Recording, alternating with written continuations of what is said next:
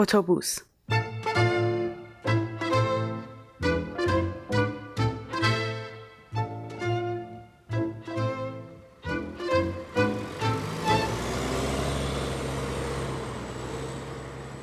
هوا سرده ولی آفتابم کم نمی‌ذاره. اینجاست. تا می‌تونه میتابه. از صبح زود اومدم دانشگاه برای درس خوندن. سر صبح دانشگاه اومدن خیلی خوبه. از چند نظر. یکی اینکه اتوبوس خلوته، ترافیک نیست، همیشه هم جا واسه نشستن هست. دومی که اتوبوس ساکته می‌تونی درس بخونی تا خود مدرسه یا اینکه بخوابی. امروز اتفاق خاصی توی اتوبوس نیفتاد. توی تاریکی سر صبح بودو بودو رفتم سر ایستگاه به موقع سوار شدم و رسیدم. به همین سادگی. این درس خوندن توی کتابخونه خیلی حس خوبیه. به قول این جمله که تازگی هم خیلی مد شده جوش آدمو می‌گیره. تو خونه سخت میشه درس خوند. معمولا سختترم میشه برای کسایی که مثل من یه پاشون در یخچاله. نزدیک دو ساعت توی کتابخونه نشسته بودم حالا اومدم برای استراحت بیرون از ساختمون اینجا وقتی تو آفتاب وای میسی پوستت از سوز سرما میسوزه ولی چشمات با نور گرم میشه از خونم چند تا لیپتون یا همون چای کیسه یه خودمون گذاشتم توی کیفم آوردم دانشگاه با لیوان مخصوص خودم میرم بدون اینکه مجبور باشم توی صف منتظر گرفتن یه چایی باشم. لیوانم رو از آب جوش کنار میز پیشخان که مجانی هست برمیدارم و برمیگردم سر کارم. یه چایی برای خودم ریختم و نشستم لب پله ساختمون کتابخونه. همیشه سر پا وای میسم نگاه به آسمون می‌کنم. آسمون امروز انقدر آفتابیه که تصمیم گرفتم بشینم لب پله. از سوز سرما خودم رو مچاله کنم و با هر قلوپ این چایی گرم بشم.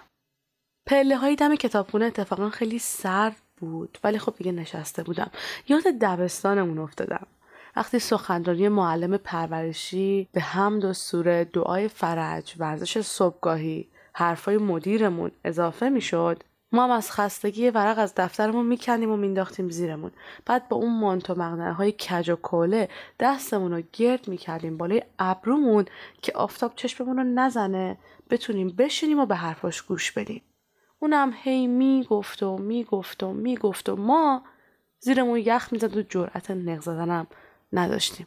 نهایت نافرمانیمون این بود که به حرفاش گوش ندیم یا با بغل لستمون پچ پچ کنیم. تازه اگه با شنیدن اسممون از اون دور از دهن نازم مدیر معلم پرورشی یا هر کسی که نمی‌دونست مادرم همیشه میگه پرده دری کار قشنگی نیست یه تذکر آبدار نمیخوردیم. بعدم تا جامون گرم می‌شد سوتا می‌زدن و باید پا می‌شدیم می‌رفتیم سر کلاس. به صف. امروز سر صبح هیچ ورقه رو به خودم نیورده بودم تو حیات که بندازم زیرم و بشینم.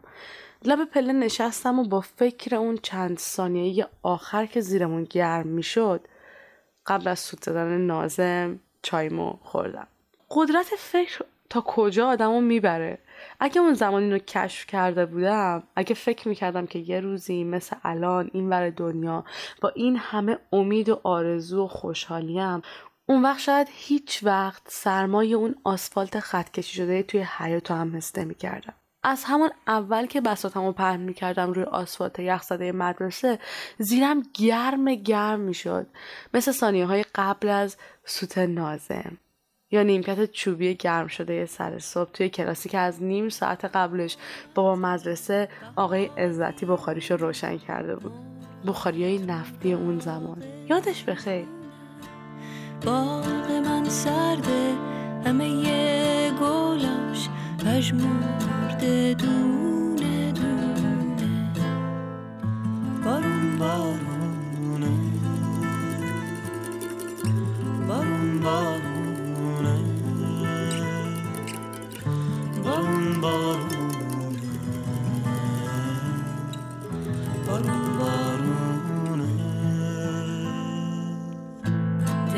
تنگ پرتقال من گل پر سبز ببخش از برای تو هر چی که بخوای میارم. نگاه به ساعت کردم. هنوز از زنگ تفریحی که به خودم داده بودم باقی مونده بود. رفتم اتفاقا توی فکر سرایدار مدرسمون آقای عزتی. به آقای عزتی قد بلند لاغر کمو با یه لباس کاموایی که اصولا تیره رنگ بود. صورت یکم چروک که هر سال چروکتر می‌شد با یه شلوار پارچه تیره. آخه یادش بخیر چقدر همه بچه های مدرسه آقای عزتی و خانمش رو دوست داشتیم. اونا هم همینطور. کلاس اول دبستان که بودم آقای عزتی دوتا پسر بچه داشت. سال بعدیش دوباره یه بچه دیگه بازم پسر. سال بعد از اون دوباره یه پسر دیگه. سال بعدش هم آره بازم پسر. بازم خانم عزتی که بهش می‌گفتیم ننه مدرسه و البته سنش خیلی واسه این کلمه جوونتر بود بازم پسر به دنیا می آورد.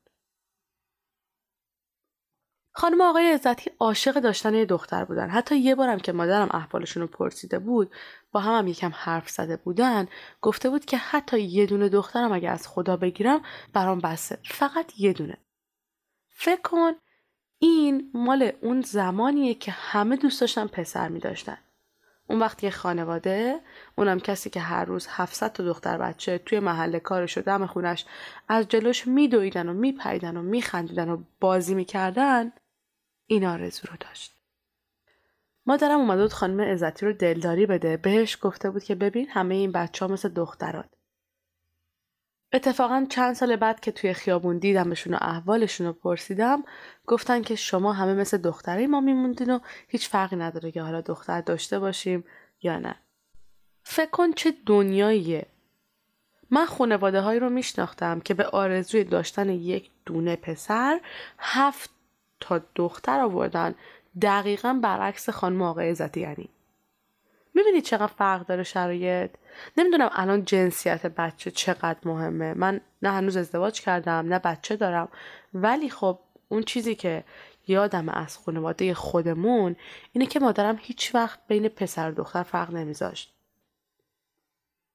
برادرم 6 7 سال از من و خواهرم بزرگتر بود. همیشه هم بیشتر از ما غذا می‌خورد. اما مادرم هیچ وقت نگفت چون پسره. بیشتر باید غذا بخوره. همیشه می‌گفت چون شکمش بزرگتره. هیچ وقت یادم نمیاد که شرایطی واسه اون مخصوص باشه. یا اگرم بوده اونقدر ملموس نبوده که الان یادم بیاد. می‌دونی یکی از دوستام حرف خیلی جالبی می‌زنه میگه همه چی توی فکر ما آدم هست. همه چی توی کلمونه چیزی که از بچگی خانواده یا جامعه دیکته بکنه توی سرمون همون میمونه و افکار ما رو شکل میده. توی کله خانم آقای عزتی این بوده که دختر یه چیز دیگه است توی کله یه سری دیگه پسر یه چیز دیگه بوده. اوه حواسم به ساعت نبود. کلاس بعدیم داره شروع میشه. خوب شد که این چاییم هم در حین فکر کردن خوردم. این موضوع زن و مرد و فرهنگ شرقی و این دو چیزا خیلی پیچیده است. یعنی فکر می‌کنم در طول تاریخ یه جوری پیچیده شده که گاهی خودمونم بدون اینکه فکر بکنیم ممکنه کلامی یا توی کارامون یه تبعیضی چه به نفع زن چه به نفع مرد یا به ضررشون پیش بیاریم.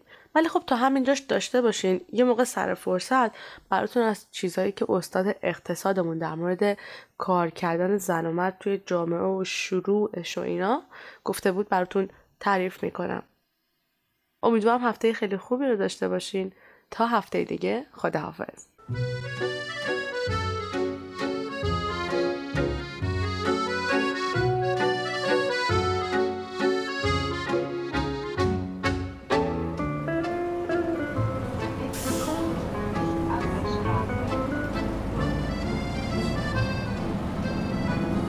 داستان و اجرا شکوفه شادابی. تدوین پریسا ثابت.